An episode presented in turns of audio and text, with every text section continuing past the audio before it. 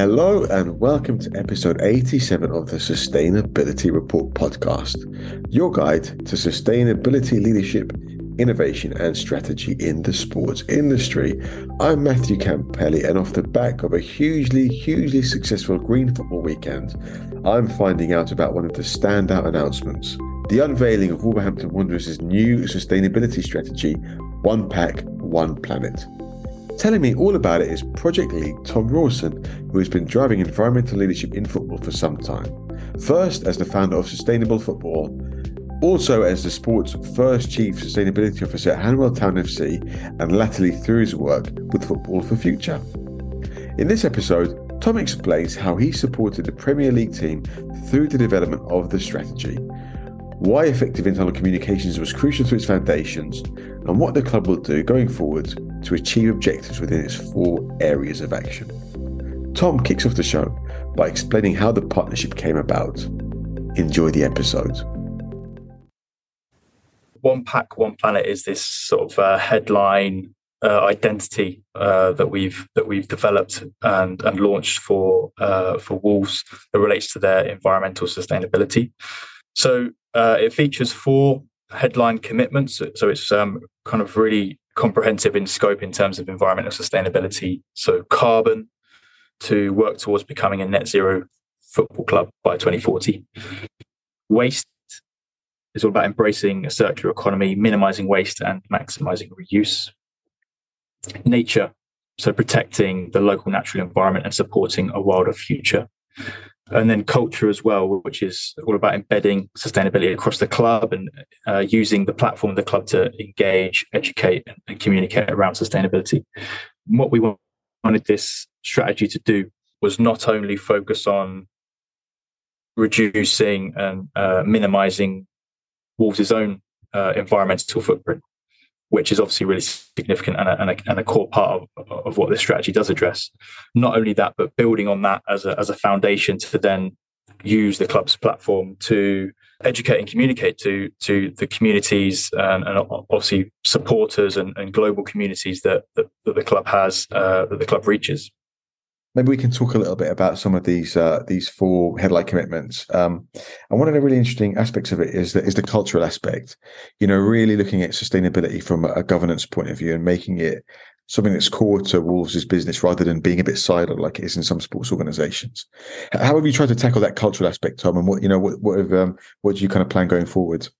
a really important point, and that's been it's been absolutely fundamental to the development of the strategy, is to ensure that we've got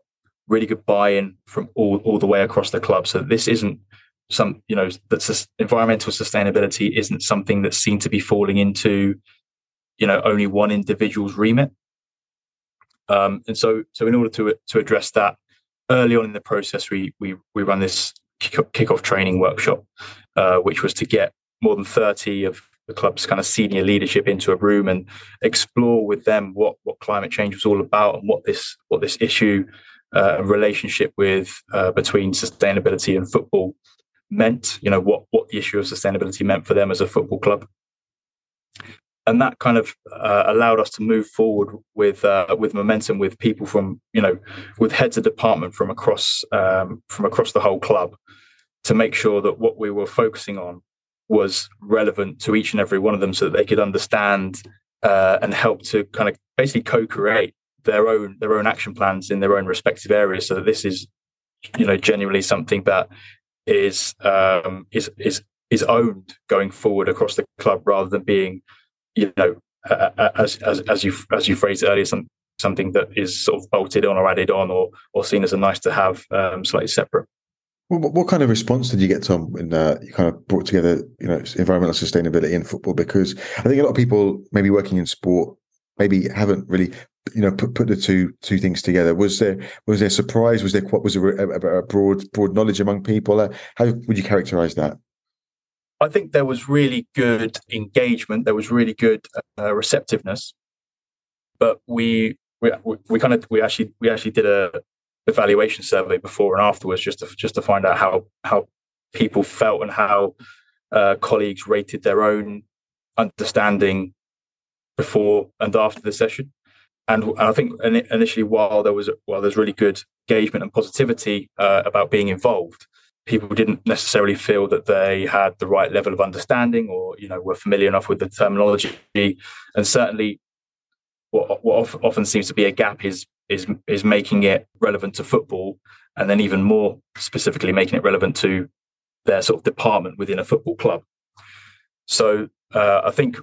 making that tangible you know bringing it bringing a bit of terminology to life in terms of how it you know circular circular economy, for example, you know that that has very real uh, impacts and considerations into into everyday actions that you know in any role. Um, so bringing that to life uh, and making that very tangible and real had a really positive effect, and then and then and then allowing people to feel engaged in the process and, and able to contribute and, and, and co-develop those those plans. Yeah, that's a, that's a really great point, bringing it to life and, and, making kind of abstract topics, you know, a, lot more approachable. And I, I, think there'll be many people in sport grappling with it, particularly people who are trying to get colleagues and and leadership on side when when trying to push forward with sustainability plans.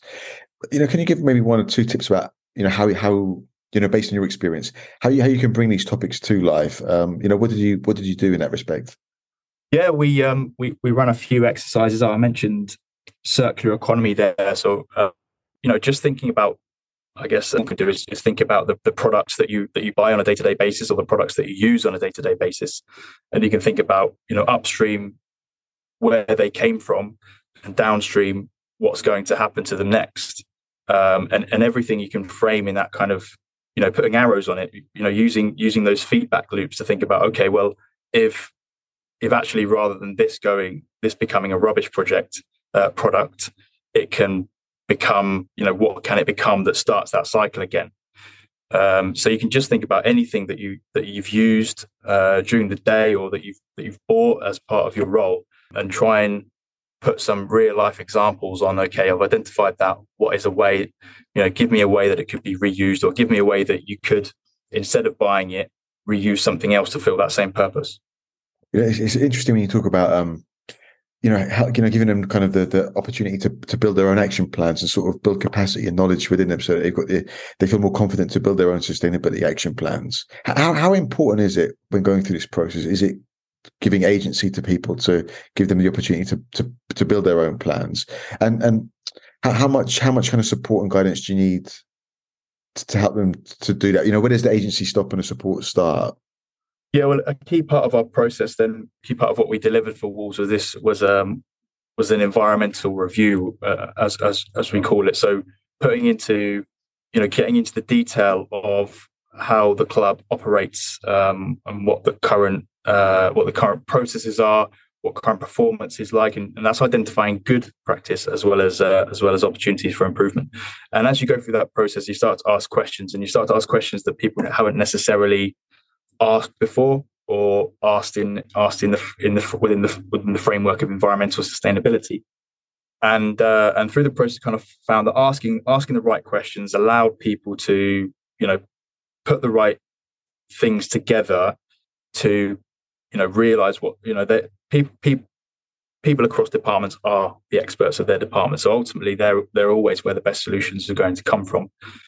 um, so asking the questions and framing it in in the context of environmental sustainability, you, you're going to get a lot of really good ideas. And I think that's important for the for the ideas and the solutions to be, you know, to, to come from the people who are going to have to implement them, because it gives that gives that sense of ownership and and also make sure you're getting to the right answers. So we you know you know it's really important that we're not coming in and um, firstly, you know, we're delivering a product that is bespoke. So it's bespoke to the way that the departments operate and uh, the issues that, that, that, they face, and they're, and they're not kind of generic ideas that um, can just be applied necessarily to to any club or any organization. And yeah, and, and I mean, I mean, then going forward, that you've got you've got pla- you've got plans of action that don't come from a kind of outside expert; they actually come from the inside, and um, and, and I think that is much more likely to foster buy-in and success going forward. What, what, are, the, what are the next steps with the, with the strategy, Thom? The strategy was released uh, just before the weekend. You've got these action plans in place now. You know, what do you see kind of happening in the next kind of year, 18 months? Yeah, well, I'm now um, I, am I'm, I'm now supporting, continuing to support the One Pack One Pla- One Planet campaign going forward. Um, and what we'll be what we'll be doing next is, uh, well, from an internal management point of view, putting in place um, a, a, structure of uh, environmental sustainability champions, so one one pack, one planet champions, who can come together and represent those those various departments that we've been working with over the past year to um, continually update and, and, and give kind of progress updates in in a in a in a in a forum where they can also explore ideas uh, and discuss new ideas. So ensuring that, that implementation in place in this structured and that there's a there's a system of of, of reporting that so uh, and and sharing that to to encourage progress to be, continue to be made. And what what that will also allow us to do then is um, is keep track and identify where where all, all this good work is happening and then make sure that we can communicate about it both internally and externally so that we can give clear uh, and transparent um, uh, regular updates so that, so that, this doesn't you know this isn't a a launch that, that that, that goes away but it's a launch that leads to momentum and leads to action and leads to things you know much bigger and better things happening from, from your point of view tom who, who would be the key kind of external kind of stakeholders from Wolves' point of view. We took in fans, we took in partners. You know, who, who are they trying to? You know, who, who would be the when you talk about transparent communication? You know, which kind of audiences do you have in mind? I think those are, those are both really good examples. So early on in the in the process, we were, we were keen to to, to ensure that um, the voice of of fans, the voices of fans, were included in this process, and that we were uh, cognizant of what what fans were were saying and thinking about with regards to, uh, to the, sustain- the environmental sustainability of wolves. So early on in the process, we um, we supported the club to roll out a, a, fan values survey on environmental sustainability, and that was we we got one over one thousand responses on that, uh, which was overwhelmingly positive and in support of, of of action in this area. There was kind of a Uh, an over over eighty percent in all cases said that they that they care about this issue of sustainability and climate change. They feel wolves have a responsibility to act, and they they agree that that they themselves had a, had an important role to play in making sustainable choices. So I think there's there's a clear demand on this, and this is this is not only wolves, this is football fans in general. There's a clear demand and expectation from fans that their club is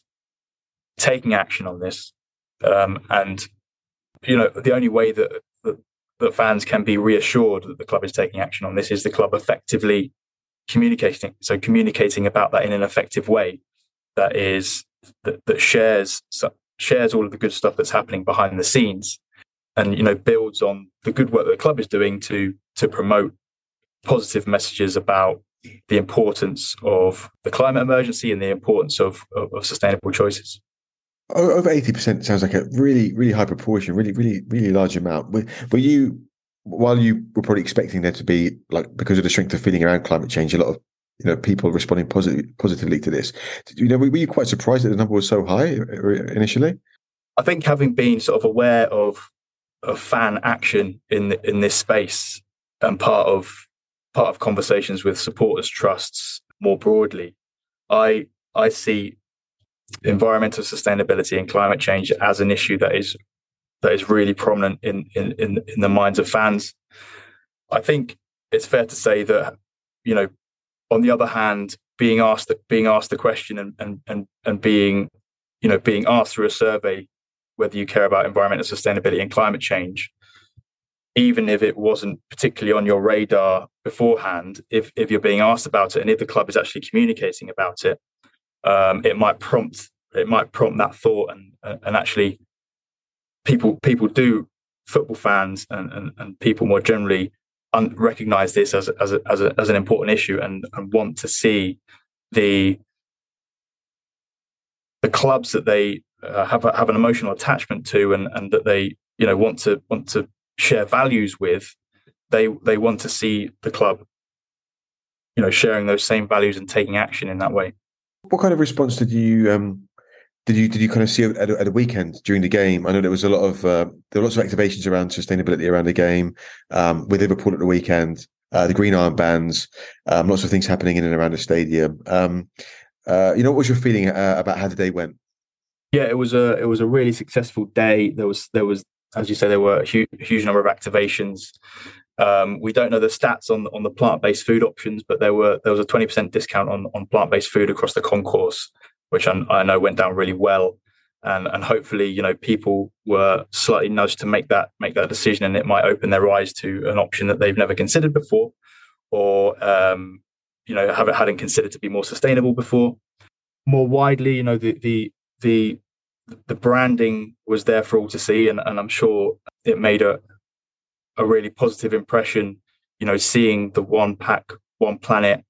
branding uh, across the uh, across the LED um, boards and on, on, on the big screen at, at half time and before the uh, before the game. So I think fans within you know around Molineux and and in the ground would have would have um, been very aware of of the one pack one planet campaign and and being part of, of green football weekend as well and hopefully that that kind of awareness raising and and, and act proactive communication from the club is exactly what will what will help to to land that message for fans. Well, it's interesting you talk about landing the message because one pack, one planet obviously resonates massively, or has the potential to resonate massively with with the fans for, for obvious reasons. Um, but you know, where, where did that tagline, where did the branding come from, and and you know, you know, how how important is that kind of branding when you're trying to get trying to get the fans on side? Yeah, so yeah, one one pack is uh, is an existing kind of um, uh, phrasing that the, the, club uses, and I think it works well uh, alongside. You know, obviously, one planet. We we need to look after planet Earth. We've we've only got one planet that that, that fulfills um, that fulfills our needs as as uh, as as humans, and and you know the, the ecosystems that exist on on the planet. So one pack, one planet. I think helps to highlight that you know we all need to look after this this planet that we rely upon the one the one pack mentality then sort of the one pack mentality then sort of shows that it's within everybody's role you know everybody can make a difference and and it's it's all about working as a team and working together to make these changes happen so uh, one pack one planet is uh, really closely linked obviously to to wolves uh, through through the through the wolf pack um, and hopefully it's something that, flat, that, that fans can can relate to, understand what the fundamental message is, and um, and, and buy into it. A very important part of the pack is obviously the, the, footballers themselves, and you managed to get Dan Bentley on board as an ambassador. Um, you know, how do you go about engaging players? How do you kind of gauge their motivation for getting involved? And you know, what what, what can ambassadors do on a very practical level to support to support projects like this? Yeah, Dan Bentley is a is a really good example of uh, of a player who has um, has used their platform in the past to to to to communicate about about these issues. So Dan Bentley was previously club captain at Bristol City. Um, Bristol City are um, uh, work closely in partnership with Pledgeball. So hmm. Dan Bentley was um, uh, a really important part of that Pledgeball campaign and has, has has spoken in the past about about you know his how he feels that this issue is important. So when Wolves signed Dan because he is a he is a new signing, you know it was a a really it was too good an opportunity to miss really to um to to tell him about the work that we were doing and and bring him on, on board as an ambassador. I think having having the voice of a player in there is is is so important as well because because it, it's all it's all about it's all about footballers. It's the, the the platform and the influence that footballers have. Um, I think goes beyond any other type of athlete. Um, I think it, it, it goes beyond any other you know type, entity or organization. That footballers are, are so well followed and um, and supported that having their voice attached to a campaign like this is um, is is, is a is, is a huge boost for the campaign, and it would be really good to um, to see how how Dan can to, can fit into the communications going forward and be a really core part in his role as one pack, one planet ambassador to um, to continue to to play a, yeah, really a really strong role in getting this message, you know, out outwards and externally, and also bringing people together internally too.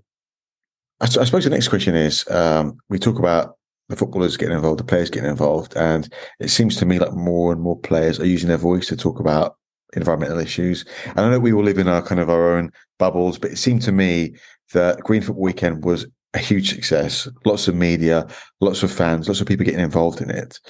But where What's your sense of where we are with this when it comes to football and environmental responsibility and awareness, Thom? Um, you know, how would you characterize where we are in terms of the, the landscape, and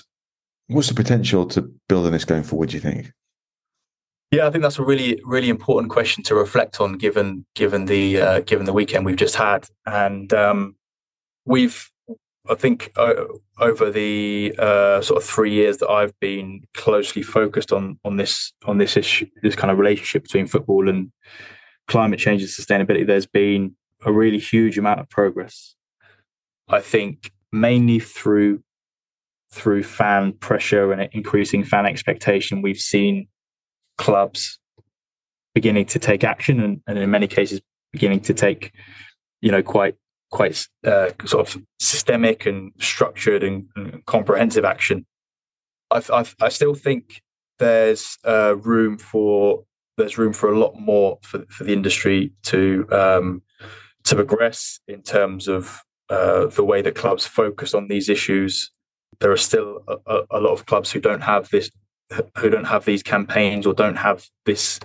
expertise to be able to establish a strategic approach to environmental sustainability having this embedded in, in, in, the culture of football clubs and having this embedded in the in the governance and structures of football clubs, I think is again something that's on its way, um, something that we're starting to see more of, but it's but it's not quite there, and I don't think it's quite where it needs to be, or on a par with uh, with where other industries are at. So I think there's so much movement in the right direction. I'd also like to see more more focus on more focus on clubs themselves, you know, getting their own commitments and approaches in order and communicating about them really well. Because uh, I think we can we can say that a significant amount of, of clubs are are taking some level of action on this, but they they don't have the sort of maybe it's confidence or you know justification for for why they would why they would talk about that and it, and it therefore creates a you know sense of a gap or a sense of something not happening then i think there's there's a level of of, of clubs who are um, communicating this without it being something that is you know fully embedded in, in, into the club and that there's there's much more that, that, that can be done. And i think I'd, I'd like that to be you know a, a really strong industry to be the platform for then um, and I think fans want to see that that being to be the platform for then for them to then be asked to to make changes and ensuring that the, the, the infrastructure is in place for them to be able to to, to make changes and a, and a, and a um, a core I think a core example of that is is around fan travel. Mm-hmm. So we see in you know in, in the in the carbon footprinting and analysis that we've done uh, as well as other reports that have been published all over, fan travel always comes out as a as a significant, if not the most significant contri- contributor that, that that football clubs have in terms of their carbon footprint. It's it's scope three for a football club, so it's something that the club can't directly control. It's uh, it's within the sphere, it's within the realm, the, the sphere of influence of fans to to make make those decisions about you know how they get to games. But at the same time you, you can't ask ask fans to do something that they're either not able to do or the infrastructure isn't in place to do or you know they're they're being restricted in the choices that they can make. They're being restricted in the ways that they can make sustainable choices through whether it be pricing or schedule changes or actual availability of of uh, public transport services or accessibility so I think all of these things require, you know, there's they, they require all, all parties to work together in collaboration and, and encouraging encouraging fans to make sustainable choices is the right thing. also facilitating more sustainable choices and uh, more accessible and affordable sustainable choices is is a is a really important one. Uh, so I think that's that's the the main area where I'd like to see where I'm, I'm hoping to, you know, see and and and also progress real improvement. Um, for anyone who's going to be starting off this process, making it more strategic, like Wolves have, and taking a similar path that you have, and and, and filling that gap uh, so, so football can can be a leading industry. What advice would you give them? Any pitfalls that they could avoid, and any general bits of hints on how they could get off on the best best possible footing on this? Yeah, I, I think there were there are uh, a number of there are some existing frameworks out there which are which are really important to align to and and um, and and uh, focus priorities on. There's obviously a, a, a range of uh, external expertise out there as well. Who, people who you know, there are people who are knowledgeable who can who can help. I think I think in many cases it, it, it does come down to sort of a level of of confidence that that um, that there's a story there to tell that that something that can be communicated on that you know uh, often there are good examples there are examples of good practice in clubs um, but either it might not have been sort of you know considered under the, the the environmental banner, or it might not you know feel worthy or robust of robust enough to sort of communicate about and talk about. But I think being being being transparent and um, and actually not being not not feeling the need to have everything in place before you start communicating, but to but to be able to share your journey and and, and communicate from the start to to show that this is that this is a this is an issue that's on the club's radar and, and one of the club's priorities, I think is important. So so being being being transparent, sharing the journey with fans, and um, and not being not being fearful of, uh, of communicating and engaging on the issue. A big thank you to Thom, and best of luck to him and Wolves with the implementation of One Pack One Planet. If you enjoyed the episode, please leave us a rating and subscribe to be notified about future episodes. See you next time on the Sustainability Report podcast.